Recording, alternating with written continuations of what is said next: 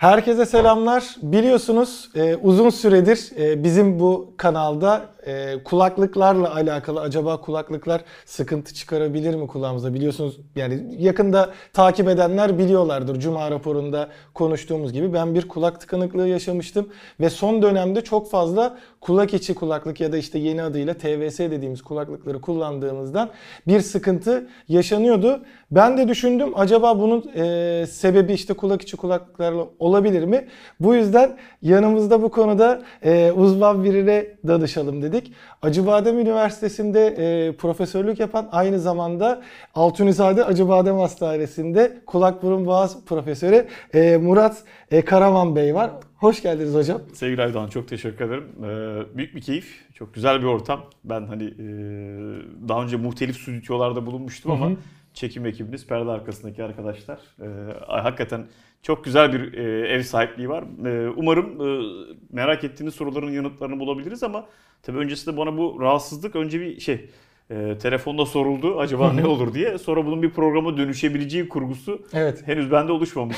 o yüzden e, keyifle geldim. E, konuşalım. Bütün takipçilerimiz de açıkçası umarım bu konuyla ilgili akıllarına ta- takılan pek çok konunun e, sorunun yanıtını bulurlar bu programda ümit ediyorum.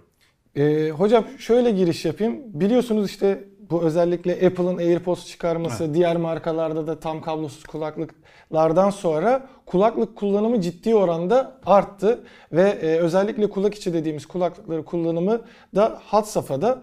Bu konuda aslında işte e, özellikle kulak burun boğaz uzmanları, oradaki hocalarımız hep şey der. Kulağa aslında hiçbir şey sokmamak gerektiğine dair işte kulak çöpü kullanımı gibi. Burada bu kulak içi kulaklıkları kullanmanın e, işitme sağlığı açısından bir e, sorunu olma ihtimali var mı ya da ne durumda? Ne durumda?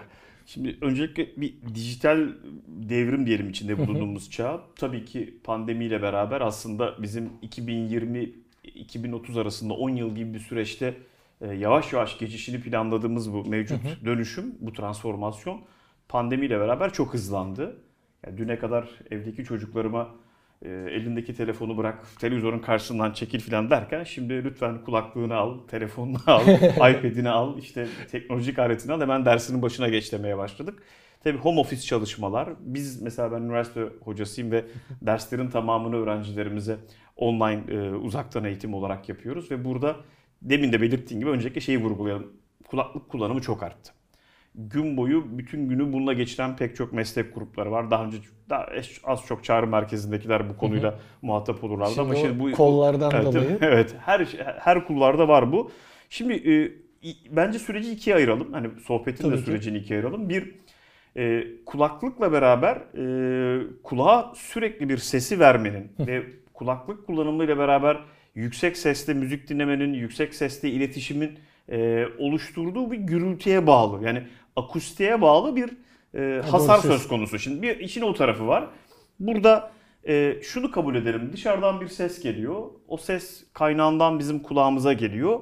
Kulak kepçesi bulunduğu açı, işte içindeki o kanalın açısı, kıvrımlarına kadar pek çoğu bu yaratılış mekanizması aslında bir miktar filtre edip o kaynağından gelen sesi daha uygun miktarda içeriye yönlendirmeyle sorumludur, görevlidir aslında.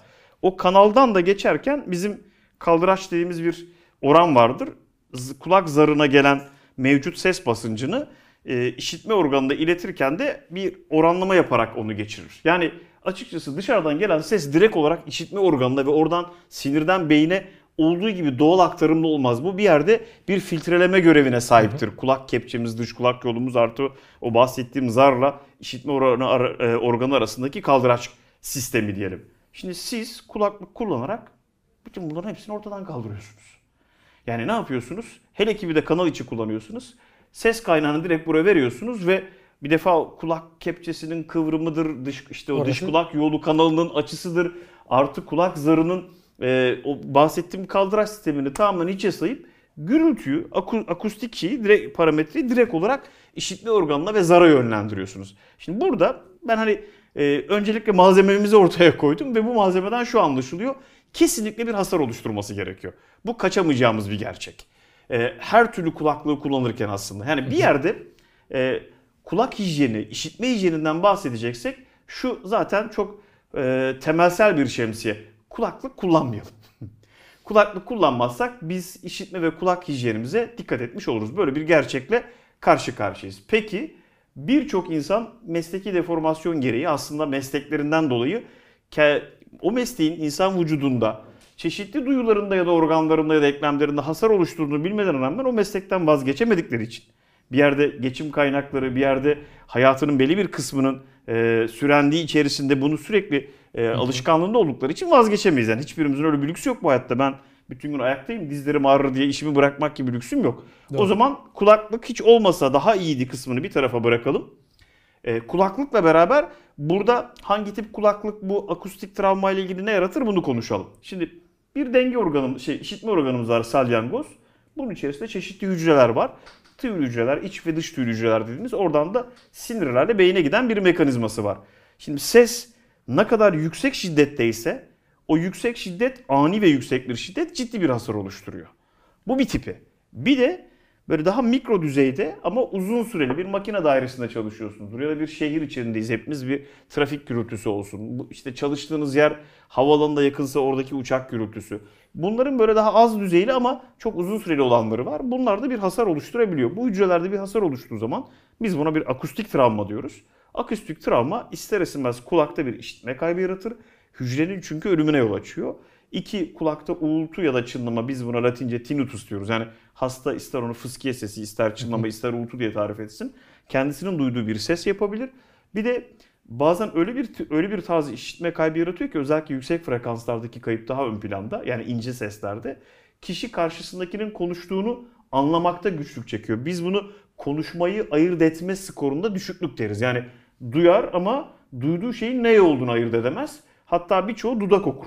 Dudak okur ki çünkü bu maskeli dönemde mesela şimdi dudak okumalı e, fonksiyonu ortadan kalktığı için pandemi Evet. döneminde iletişimde daha zorlanıyorlar. Bunlar fark edildiğinde bilin ki bu kulaklığa bağlı bunu kullanımından kaynaklı bir işitme kaybı ile ilgili bir sıkıntı var. Şimdi bir bu kısmı vurgulamış olayım. Bilmiyorum senin bununla ilgili soracakların ekstradan var mı? Yani e, ses kısmında da gerçi her kulaklıkta mesela farklı ses seviyeleri var. Hatta kendi açımdan da bir kulaklık satın aldığım zaman sesi yüksekse kalitelidir. Kaliteli. şey çünkü gerçekten hani kendi açımdan da yine düşündüğümde eminim birçok arkadaşlarımız da öyle davranıyordur. Ee, ofisten çıkıyorum. Kulaklığımı taktığımda ilk yaptığım şey şarkıya girdikten sonra sol taraftan ses açma kısmına basıp sonuna şey olmak. Tahminimce tabii ki bunların e, üretim süreçlerinde yani marka e, kulağa ciddi oranda zarar verebilecek ya da zarar verebilecek seviyelerin altında kalması gerekiyordur. Tabii. Sağlık topluluklarının e, koyduğu kurallar çerçevesinde ama sürekli sonuçta ben gerçekten başka birini o sırada e, yanımda yoksa seslendiğini görmemişsem yol sesi bile duymadan şimdi bir de şey sistemleri var. Aktif gürültü engelleme, Engelleme, evet. sistemleri var. İşte anladığım kadarıyla e, çalışma şekli e, kulaklık dışarıdan gelen ses frekansını mikrofondan alıp onun anti frekansını vererek Antifrekansını vererek duymamanı maskeliyor. Bir yerde maskeliyor. E, dışarıdan da ses almadan müzik dinlediğim için e, ses seviyesinde de tabii ki böyle bir şey olabilir. Mesela zaten telefonlarda da aslında belli bir seviyeden sonra uyarı veriyor. Bu kulak sağlığına zararlı Zararlı. olabilir diye. Bunun gerçek tarafı var mı? Gerçekten sürekli bizi en sonda müzik dinlediğimizde daha sonrasında böyle bir sorunla karşılaşma ihtimalimiz.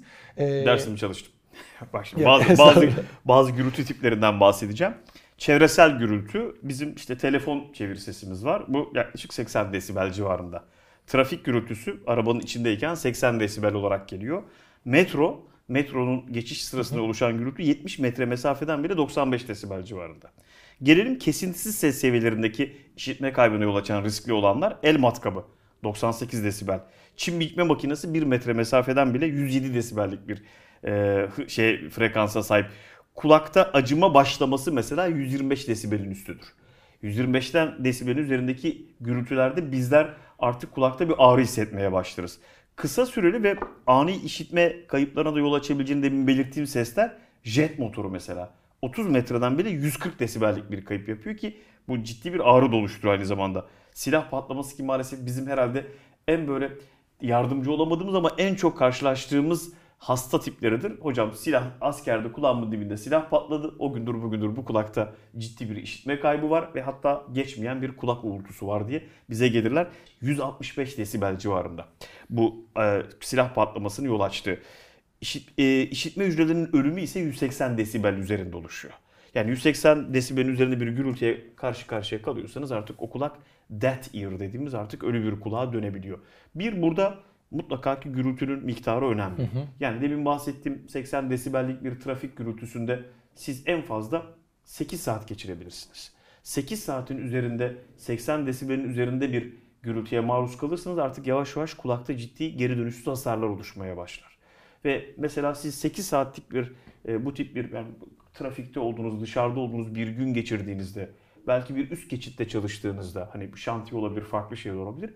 Artık ondan sonrasında kulağa gürültüye, belli bir e, frekansın üzerindeki sese maruz bırakabilecek etkinliği o gün için iptal edin. Yani o gün mesela müzik dinlemeyin artık o 8 saatlik iş mesaisinin üzerine. Bu tip bir günü geçirdikten sonra artık ekstra bir televizyon izlemeyin. Kulağınızı dinlendirmeniz Dinlendirmeniz. gerekiyor. Şimdi bu tip bir yaklaşım var. Mesela 95 desibelli bir uçak gürültüsüne maruz kaldığınızda bir saatten daha fazla bunun yanında bulunursanız artık geri dönüşsüz hasarlar oluşabiliyor. Bu durumda ilk mantık şu. Sesi mutlaka azaltıyor olmamız lazım. Yani sizin o bahsettiğiniz dışarıyı aktif gürültüyü engelleyenlerde de ses ayarlama sıkıntısı var. Çünkü dışarıdan hiçbir ses gelmediği için siz böyle boşlukta bir dünyada böyle o sesin kontrolü sizde ama direkt olarak gürültüyü veriyorsunuz. Bir defa şunu net söyleyeyim. Kanal içi kulaklıkları yani kulağında hassasiyeti olan, kronik hastalığı olduğu için zaten kulağında diğer insanlara göre işitmeye dair ekstra bir hassasiyeti olan mesela şeker hastalığının işitmesi daha çabuk etkilenebilir. Bir tansiyon hastasının zaten kulak içindeki tansiyon iniş çıkışlarında da çınlamayı daha diğerlerine göre sıklıkla yaşayabildikleri gibi. Mesela kemoterapi kullanan, daha önceden tedavi görmüş, kulak içindeki e, işitme organında ya da denge organının hücrelerine hasar oluşturan çeşitli ilaçlar var. Bu ilaçların bu tedavileri gören hastaların mümkün olduğu kadar kendisinin zaten bu zaviyada aileden mesela işitme kaybı öyküsü olan, genetik geçişli işitme kaybı öyküsü olan insanlar olabiliyor soy geçmişinde. Bu tip insanların bu konuya daha da hassasiyet göstermesi lazım. Kanal içi kulaklık bu anlamda direkt gürültüyü zarar verdiği için ve işitme organı ilettiği için bir defa sakıncalı. Bunu bir kabul etmemiz lazım. Zorunlu değilse mümkün olduğu kadar kullanmamakta fayda var. Kullanılacaksa da mümkün olduğu kadar kulaklıkla 10 üzerinden 10 gibi bir skala üzerinden belirtirsek hep böyle gürültüyü yani sesin şiddetini 10 üzerinden 6 seviyesinde tutmak gerekiyor. Neredeyse Evet, evet, yarısı evet. yani. Evet, neredeyse yarısı. Altının üzerine çıkmamak genel olarak bir öneri. Bunu da mümkün olduğu kadar 8 saatten daha uzun süre kullanmamak e, daha idealdir. Ama biz hep mesela kendi evladımıza da önerirken, hastalarımıza da önerirken mümkün olduğu kadar kanal içi yerine dışarıdan kulağı kaplayan, kapatan kulaklıklar daha idealdir diğerlerine göre. Çünkü en azından bir miktar daha kepçenin dış kulak yolunun e, fonksiyonunu ortadan kaldırmamış olur. Tekrar Onu bypass o- etmemiş olur. en Böyle bir- azından biraz daha absorbe Aynen. edebiliyor. Aynen. Bu, bu anlamda bu, bu kısım mantıklı. Ee, ama mesela şu anda direkt e, söylediğinizde aklıma gelen durumlardan biri de gerçi burada direkt ses seviyesiyle de onu e, denkleştirmiş oluyoruz. Kafa kulaklıkların yani o işte kulağımızı komple saran e, kulaklıklarda da bu sefer e, sesi çok daha yüksek verebilme avantajı var. Çünkü işte biz oradaki içerisinde bize sesi veren sürücülerde işte kulak içindeki kulaklıklarda maksimum 15 iken bu e, kafamıza taktığımız versiyonlarında 40 mm 50 mm'ye çıkıyor ve tabii ki bu hem sesin kalitesini etkiliyor hem de iyi e, ses vermesini etkiliyor. Bazıları da örneğin işte farklı farklı firmalarda da görüyoruz bas güçlendirmesi olan e, kulaklıklar var. Ve e, özellikle niye ise bizim ülkemizde çok meraklısı var bu e, bası hissetmenin, o kulağında titredi, o havasının girişini hissetmenin. Burada da aslında aynı yoldan gittiğimizde bir tehlike unsuru oluşturuyor ekstra baslı bir şekilde dinlemek. Yani ses seviyesi yüksek olmasa da o basın e, sürekli vurması, getirdiği basıncın da bir şey olma ihtimali var mı? Yani şöyle şimdi en başa dönelim mi bir flashback yapalım. Tamam. Ee, insanın herhalde en erken hasara oluşan hasarla karşı karşıya kalan duyusu yani kaybetmeye başladığı duyusu işitmedir. İşitme siz doğar doğmaz direkt olarak azalmaya başlar. En ideal işitmeniz siz doğduğunuzdadır. Sonra her yaşadığınız gün o işitme gittikçe kendi kapasitesinden, yeteneğinden kayba uğrar. Şimdi ilk yani aslında doğar doğmaz tüketmeye başladığımız ve e, eskittiğimiz duyumuz işitmedir. Bu yolla bakalım. Bir mekanik bir e, devre diyelim. Mekanik bir devrenin bir bir komponentini siz kulaklık yapmaktan bahsediyorsunuz sevgili Aydoğan. Diyorsun ki burada bir verici var, burada bir hoparlör var, sesin kaynağı var. Bir de benim kulağım var. Benim işitme organım var. Şimdi elbette ki o işitme organını bir bu elektrik devresi gibi bir devre ise seri bağlama, paralel bağlama gibi hani fizikten hatırladığım şeylerle süsleyelim bunu. Bu devrenin içerisindeki bir enstrüman da bu. Bu enstrümanı ben ne kadar daha iyi duyurabilirim? Ne kadar daha bası hani seviyorsa tüketici basını daha kuvvetli tutabilirim ya da daha net yapabilirim. Evet elbette ki zevklerle, renklerle o kaliteyi bir yere kadar çıkarabiliriz ama onların hepsi mekanik, insan yapımı, maddeler, materyallerden, metallerden oluşan bir şey. Bir diğeri ise bizim kendi organımız. Bize ait olan canlı bir mekanizma. Bu canlı mekanizma bu konfor alanı içerisinde diğer tüm komponentler gibi algılanmamalı. Yani lütfen hani onu çünkü e, her bıraktığınız e, e, sese bir gürültüye maruz bıraktığınız her saniye düşünün ki doğduktan doğuştan beri zaten gittikçe gerileyen bir yetenekten bahsediyoruz. Onu daha da hızlandırmış oluruz. Yani bunun şeyine saygı duyuyorum. Mutlaka ki e, en kaliteli şekilde en istenilen en ideal sesi verici ve kulaklık sisteminin hizmetini fonksiyonuna bir saygım var ama mümkün olduğu kadar bunu kulağın kendi fonksiyonunu anlık olmadığı, onun bugün bize lazım değil, bütün bir ömür boyunca lazım olacağı ve zaten siz hiçbir şey yapmasanız bile presbiakuzi dediğimiz yani tıpçada yani tıbbi dilinde terimsel olarak ve bütün bir e, ömür boyunca tüm vücudumuzun organları nasıl eskiyorsa, yaşlanıyorsa kulak da zaten bir işitme kaybı yaşıyor. Her insanda olduğu gibi. Yani biz yaşa bağlı bir işitme kaybı zaten yaşayacağız. E, onu hızlandırmamakta fayda var. Hani bu açıdan bence bu kısmı daha önemli gibi geliyor sevgili Aydoğan. O zaman hani daha e, baştan anladığımız şekilde ses konusunda da kulaklık kullanırken hani mümkün mertebe kullanmamak e, en doğrusu ama başta da zaten hocamla beraber e, girizgahta da konuştuğumuz gibi şu anda zaten ortamımız gereği işte o yaptığımız kollar, katıldığımız dersler vesaire bunları daha iyi anlamak ya da evdekileri rahatsız etmemek adına kullanmak durumundayız ama e, en azından e, kulağının o duyma yapısı açısından kulak üstü kulaklık Kulak dediği üstü şeyle kulaklık. daha Da- bir e, sağlık açısından daha az zararlı mı denebilir? Doğru, da daha, daha, az zararlı. işte. Daha zararlı. Süresini e, işte %60 ya da onun üzerinden altılık bir şiddet kullanımı önerebiliriz tüm izleyicilerimize. Aynı zamanda mümkün olduğu kadar böyle 80 desibelli bir e, sesin gürültünün üzerindeki bir şiddette 8 saati çok geçmemekte fayda var. O gün kulağı yorduysak başka sebeplerden dolayı bir konsere gittiniz mesela hoparlörün olduğu mesafede uzak durmaya çalışmalıyız. Ya da herhangi bir Evet, evet. Ve ve mümkünse o tip gürültülü ortamlara gittiğimizde bir tıkaçla ya da bir pamukla kulağımızı tıkayalım ki gelen ses şiddetini azaltalım. O tip bir e, travmaya maruz kaldıysa kulak sonraki saatlerinde mümkün olduğu kadar dinlendirelim ki tekrar yeniden tüketebilir hale getirelim. E, ses konusunda son olarak şeyi de e, sorayım hocam size. Şimdi bu biraz önce bahsettiğimiz o gürültü engelleme e, olayında e, işte kulaklığa tam dışarıda duyduğu frekansın kulağa verilmesinde de bir zarar durumu bir şey olabilir mi? Çünkü birçok markanın özellikle işte Sennheiser olsun, Sony'si olsun bu konuda zaten ses konusunda yıllardır çalışan firmaların kulaklıkları son dönemde gerçekten gürültü engelleme noktasında çok iyi işler çıkartıyor. Ben müzik açmasam bile kulaklığı takıp dışarıda e, yürümeye başladığımda yol sesini duymuyorum, hiçbir şey duymuyorum. O boşlukta hissini yaratıyor. Buradaki yarattığı şeydeki o işte anti frekansı verebiliyor olması ya da e, o taraftaki teknik karşılığını bilmiyorum ama bunun bir zarar olma ihtimali var mı kulak sağlığında? Onu dinleyicilerimize, izleyicilerimize şöyle anlatabilirim.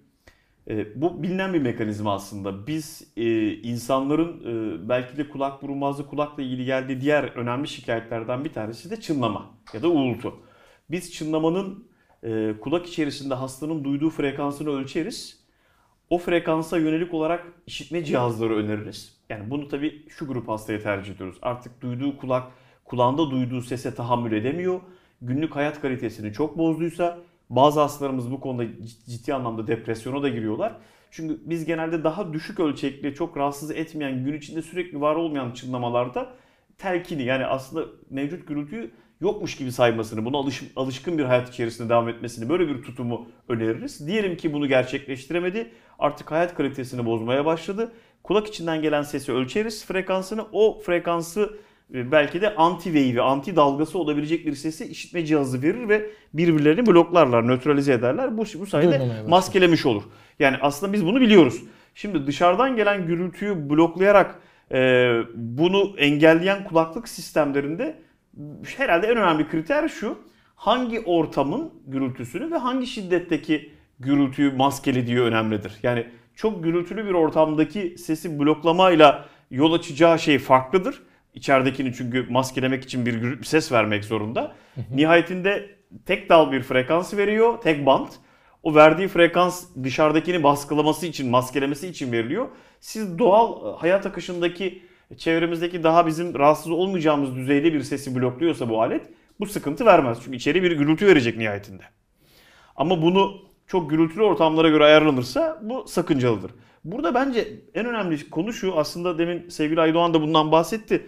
Ben kulağıma takıyorum yolda yürüyorum dedin. Özellikle yani bunu konuşmamıştık. Senin böyle yolda yürüdüğün gibi bir ifadeyi söylemeni bekledim. Şimdi bunun en büyük sıkıntısı şimdi duymak bir tarafta da alert halde olmak demektir. Yani çevreden gelen tüm uyarılara karşı, bir korna sesine karşı sizi dış, uzaktan görüp seslenen bir arkadaşınıza dönüp yanıt verebilmeniz, bir tehlikeyi, bir uyarıyı görebilmeniz. Şimdi biz zaten toplum içerisinde özellikle hani hayır sokaktayken, dışarıdaki hayattayken dışarıdaki gürültüyü aynı anda duyabilin ki bu mevcut e, uyarıları da bir şekilde fark edin ve tehlikede olmayın isteriz. E, bu yüzden hani mantıksal olarak baktığınızda zaten belli tehlikelere doğru iten bir sistem bu. Ben bunu yani hekim olarak öneremem. E, o, olayın bir de o boyutu var. Bir de Yok, oraya değinmek Tabii lazım. zaten benim oradaki rahatlığım e, bizi takip edenler de e, biliyordur. E, evim de bizim ofisimin bulunduğu site Tabii. içerisinde olduğu için Tabii. trafik kısmına Tra- şey yapmıyorum. Ama mesela e, en çok konfor alanı aktif gürültü engellemede benim açımdan uçakta. Evet. Yani uçak içerisinde tabii ki bir dışı kadar gürültü olmuyor ama oradaki o motor zırıltısı Aynen vesaire öyle. olabilen her sesi çok güzel bir şekilde engelleyebiliyor. Ee, buradan bir de hocam bu sefer yapılarına e, geçtiğimizde o başta e, İlk kısaca konuştuğumuz evet. gibi Yani çünkü ben bunları detaylamadan senin o sorduğun soruya girmenin çünkü o o aslında zincirin son halkası. Son halka derken belki en alttaki halkası. Çünkü asıl bunlar problemdi. Şimdi bir son soru olarak da bu işte son dönemdeki e, kanserle ilgili çeşitli ifadeler var. O radyo frekans dalgalarının bir iki cümle kurarım onunla ilgili ama senin belirttiğin konu senin başına gelen evet. sen kendin yaşadığın için bunu acaba işte takipçilerimizle de kendi yaşadığın problemi e, açıklığa kavuşturmayı istediğin konu şu. Bizim bir dış kulak yolumuz var. Özellikle kanal içi kulak yani kulak biz ona kanal içi diyoruz. Kulak içi kulaklıkları kullanmayla ilgili ortaya çıkan bir problem. Dış kulak yolumuzun bir kısmı bizim kir dediğimiz, serumen dediğimiz bir buşonu üretebilme yapısına sahiptir. İçteki zara yakın olan kısmının böyle bir salgı bezi olmadığı için orası daha temizdir. Şimdi bir zaten biz kulak burmaz hekimler olarak asla hastalarımız hep şey deriz. Lütfen içeriği herhangi bir şeyle karıştırmayın. Evet. Çünkü siz bir pamuklu kulak çöpüyle kulağın içini karıştırıp temizlerken elbette ki bir kısmını çıkartıyorsunuz ama bir kısmını da e, bu kirin üretilmediği temiz olan kısma yani zara yakın kısma doğru ittiriyorsunuz. Ve her defasında her temizlik hamlenizde bir miktar kir gittikçe sıkışıp artık böyle sıvalanmış, bastırılmış katı bir yapıya geliyor ve kulağa zarar veriyorsunuz. İkincisi e, dış kulak yolunuzda bir travma yaratıyorsunuz. Onun cildinin düzgün devamlılığında çeşitli çatlaklara yol açıyorsunuz. Hele ki bir de hastanın bir egzama problemi varsa, egzama dediğim cildinin böyle kepeklenmeye, pullanmaya böyle daha meyilli olduğu bir kulağı kastediyorum. O zaman oradaki bütünlüğü bozduğunuz için bir kiri içeri biriktiriyorsunuz. Bir kulak burun boğaz hekiminin ya da sizin daha zor temizleyeceğiniz bir müdahale gerekiyor onda. Çünkü damlalar kullanıyorsunuz. O sert kir kulağa çok yakın zara daha ağrısı ağrı e, oluşturma ihtimali yüksek olan bir müdahaleyle temizlemek zorunda kalıyoruz. İkincisi dış kulak yolunun cildinde her temizleme sırasında dediğim gibi hele ki bir de egzamanız varsa bütünlüğü bozduğunuz için mikroplar oradan o çatlaklardan içeri girip çok ciddi akıntılar yapan hele ki şeker hastalarında daha ağır tablolar oluşturabilen dış kulak yolu iltihabı oluşturabiliyor. Yani bir kulağın içerisine herhangi bir pamuklu çöpü ya da herhangi bir maddeyi sokup çıkartmak zaten o dış kulak yolunun cildinde ve o kir mekanizmasında bahsettiğim bu sistem üzerinden bir hasar oluşturacaktır sevgili Aydoğan. Bu anlamda kulağın içine bir şey sokup çıkartmak sakıncalı. Ben en başından beri hani e, bunun tüketicisi olan çok seven e, ilgi gösteren e, takipçilerimiz vardır mutlaka ama Son e, dönemde çok ciddi çok çok ciddi arttı ama kanal içi yani kulağın içine girenlerin e, sesi direkt vermenin e, riskinin dışında dış kulak yolunun cildini sürekli tahriş etmesi, kepekleyip pullaması, aynı zamanda oradaki mevcut e, cilde zarar verdiği için dış kulak yolu iltihabını ihtimalini arttırması, bir yerde de bu oluşan kiri arkaya doğru ittirmesi yani zara doğru ittirmesi gibi ihtimalleri beraberinde getiriyor. E, buna bu sonuca yol açacaktır mecbur. Yani biz çünkü e, belli grup işitme kaybı olan hastalarımıza işitme cihazları veriyoruz. İşitme cihazının mekanizması da az çok kanal içi kulaklıklarla bu AirPod'lar vesairelerin birçoğuyla aynı. E, bunlara yol açacaktır. Bu kaçınılmaz bir son zaten. Ee, peki hocam burada şimdi e, özellikle benim de yine sevdiğim tür olan silikonluları var. Bir de silikonsuz yapıda olanlar var. Yani sadece kulağın içine girip aslında silikonlu kadar giriş yapmıyor. Hatta silikonlunun e, kendi açımdan da düşündüğümde işte kulağın o sırada hiçbir şekilde hava almamasını da sağlıyor. Hatta ben yine kendi e, müzik zevkim mi diyeyim burada ne kadar doğru bir tabir olur bilmiyorum ama en büyük işte silikonların da boyları çıkıyor içerisinden. Ben en büyüğünü alıp en büyüğünü takmaktan keyif alırım. İşte müziği daha net anlayabiliyorum.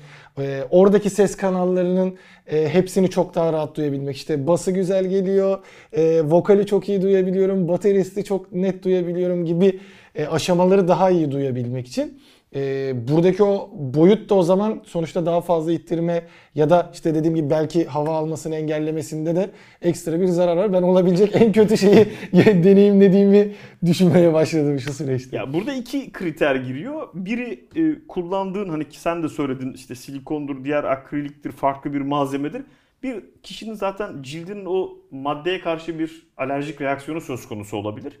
Yani demin bahsettiğim travma etkisi dışında, hasar vermesinin dışında bir de alerjik bir reaksiyon geliştirirse o maddeye karşı, o maddeyi biliyorsa kişi daha önceki e, vücudunun başka yerinde oluşan alerjiye dair o zaman bu maddeden üretilen e, e, kulaklıkları kullanmamalı. Burada maddenin farklılığı bunu yaratabilir. Bir ikincisi de ne kadar çok cilt yüzeyine temas ediyorsa bu bahsettiğim riski yani çok ince çok ufak bir şey sadece kulak içerisinde koyup en az yüzeyle temas etmesi, en az cilt yüzeyiyle temas etmesi daha kabul edilebilir bir şeydir. Ama ne kadar çok cilt yüzeyine temas edip onu sürtme etkisi, yürütme etkisi yaratıyorsa o benim bahsettiğim hasarların ihtimalini arttırma riskine sahiptir. Ben olaya bu gözle bakarım. Çok bu işin hani silikon vesaire kısmının beni ilgilendiren kısmı ne kadar cilt yüzeyine etki edip ne kadar derine kadar girebiliyor. Ee, bence bunu hesap etmekte fayda var. Ama şurada kalan yani kanala çok girmeden buraya oturtabildiklerimiz sanki hani aralarında bir miktar daha dış kulak yoluna girene göre avantajlı olabilir diye de düşünebiliriz. Yani benim de kendi açımdan en az tercih ettiklerim oluyordu. Çünkü rahat edemiyorum. Biraz sert, Evet, sert şeyini doğru. hissettiriyorlar falan. Ama yani şu an gerçekten kendi açımdan hani eee, kulak sağlığı açısından en az tercih edilmesi gereken yaptığınız listenin hepsini ben yanında tıkattım hocam. Kendi Evet. açımdan eee, hepsini yaptığımı fark ettim. Ya en E, konforlusu şey aslında Aydoğan bu çok net. Şimdi bir şunu unutuyoruz. Herkesin dış kulak yolu aynı değil. Mesela kim insanların bu kısmı daha dardır. Dış kulak yolu daha dar gider. O açısı diğer insanların normuna göre farklıdır. Bir de bizim yüzücü kulağı dediğimiz böyle kulağın çok fazla suya temasında dış kulak yolunun içine doğru büyüyen osteom dediğimiz kemikçikler vardır. Böyle biz bakarız kulağın dış kulak yolundan zarı görmeye çalışırız. Böyle sar- mağaralardaki sarkıklar, dikitler gibi böyle kulağın içine doğru büyüyen kemik parçaları görürüz. O tip insanların kulakları zaten daha dış kulak yolları pardon o kanal daha tıkalıdır. Şimdi o yüzden standart olmayan bir kanala standart üretilen bir ister kulak içi kanal içi olsun ister dışarıdan olsun silikon tipleri olsun bu mümkün değil. Aslında herkese özel bir kalıp üretmek en ideali. Şimdi madem ki bir iş gereği e, kalite tekniğinin ayırt edilmesinin şart olduğu e, alışkanlıklarda ya da hobilerde bunu kullanmamız gerekiyorsa o zaman bu tip e, daha spesifik ve özel durumlar için bence kişiye yönelik bu firmaları var bunların çünkü bu firmalar Özellikle eee, şeyde bildiğim kadarıyla sanatçıların falan Bırak, kullanmak aynen, kullan. istediği özellikle şey yapıyorlar. Onlar da bir kalıp belirleyip o kalıba yönelik olarak bir cihaz üretmek e, bence daha makul kulaklık için. Anladım hocam. Peki e, sizin üzerine ekstradan yani dikkat edilmesi gereken Yani- benim sormayı atladığım bir Son şey bir olabilir. şey yani yıllardır konuşulur. Bluetooth kulaklıklar için yine e, bu bir receiver'ı, bir vericisi ve bir alıcısı var kulaklık kısmında. İster istemez bu ortada bir elektromanyetik bir radyo frekans dalgası olduğundan bahsediyoruz. E, siz bir cihazı onu emdirip o cihazın emicisi alıcısı o, o sesi oradan veriyor. Yani Bluetooth kulaklık koyduğunuz yer tamamen sizin işitme organınıza çok yakın bir mesafeye getiriyorsunuz bu Orada alıcıyı. evet. O alıcı aynı zamanda verici görevinde görüp size sesi iletiyor. Bunların hayvan çalışmaları var. Hani kanser özellikle beyin tümörlerine yol açması. Bazı hayvan çalışmalarında e, üretim sistemi, genital sistem ve sinir hücreleri üzerindeki zararlı etkileri biliniyor ama daha çok üzerinde çalışılması gereken hani bu tip bir e, ne diyeyim suçlamanın ya da bu tip bir riskin e, kamuoyuyla paylaşımı daha yaygın hale gelmesinden önce çalışmalarını arttırmak lazım ama hep etrafımızda yüzlerce radyo frekans dalgası geçiyor. Biz bunları şimdi çeşitli teknolojik cihazlarla daha vericisi ve alıcısı güçlü bir e, küçük minyatür e, teknik cihaz haline getirip onu da tam kulağımızın dibine getirip onu da işitme organına yakın hale getiriyoruz ya da beynimize yakın hale getiriyoruz. Elbette ki riskleri var. Bu çalışmaların yapılıp firmaların da bunu en aza indirebildikleri, en az e, seviyedeki radyo frekans ölçüleriyle Evet, bunları yapabildikleri. low enerji Evet, vesaire aynen. hem daha az enerji. Çünkü şey de önemli. Ee, sonuçta sürekli işte frekans verip alan bir cihaz kulaklıklar. Aynı zamanda kulağınızda olması için de özellikle kulak içi versiyonu mümkün mertebe küçük yapılmaya çalışılıyor. E burada sonuçta ekstradan bir bataryası da var, şeyi de var. Burada enerjiyi ve o frekansı düşürmeye çalışıyorlar tabii de ama dediğiniz gibi o açıdan hiç aklıma gelmemişti işin frekans tarafı.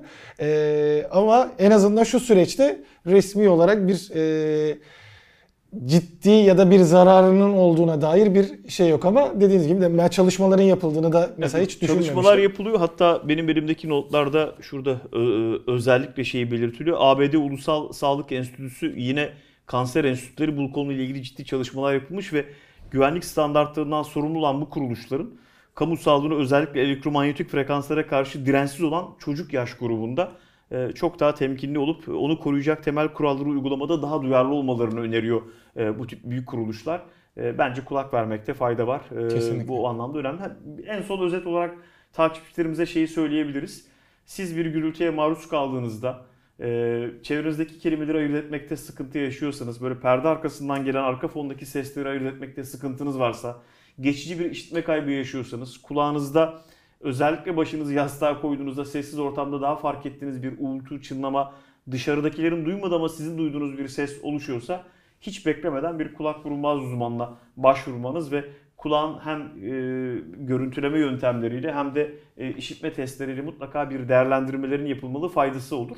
Çünkü biz işitme kayıplarında ya da bu çıkan ortaya çıkan gürültülerde yani uğultu ya da çınlamalarda erken dönemde ne kadar müdahale edebilirsek e, siz e, hastalarda yani sevgili takipçilerde bu işe maruz kalan e, hastalardaki problemi e, iyileştirme ya da geri döndürme ihtimalimiz daha yüksek. Ne kadar geç bize ulaşırsanız ortaya çıkan problemin düzelme ihtimali o kadar zayıflıyor.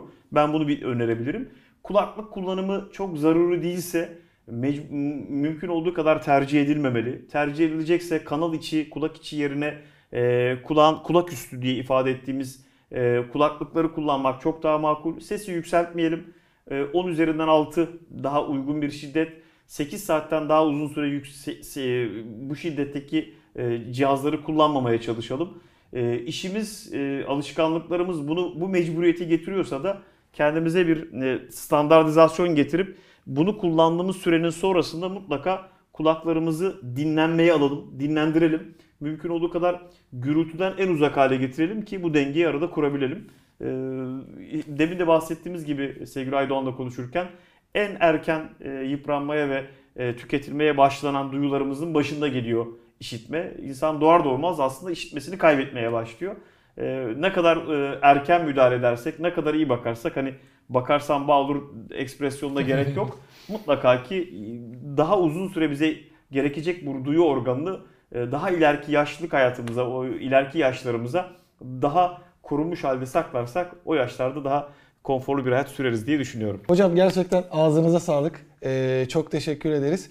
Ben hem e, ne kadar yanlış yaptığımı en azından zaten o e, gitgide kaybı devam eden e, organıma ciddi de, de bu şeyi hızlandırma gibi bir sıkıntı verdiğimi e, şey yapıyorum. Eminim tabii ki bizi izleyenler arasında da işte o müziği fazla seven, yüksek sesle dinlemeyi seven, e, kulak içini tercih eden, benim gibi büyük e, şeyler kullanan e, insanların da e, bu konuda daha fazla dikkat etmesi gerektiğini e, görmüş olduk. O yüzden e, çok teşekkür ederim. Benim size. için çok büyük bir keyif. Yani burada çok önemli iki tane aslında gerçek karşı karşıyayız hepimiz. Bir, bu tip konularda liyakat çok önemli.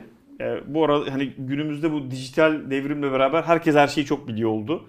E, evet işi bilene sormanın doğru olduğunu düşünüyorum. Ben de bilmediğim birçok konuda susmayı, dinlemeyi ve öğrenmeyi, araştırmayı tercih ediyorum. E, bence önemli gerçeklerden biri liyakat.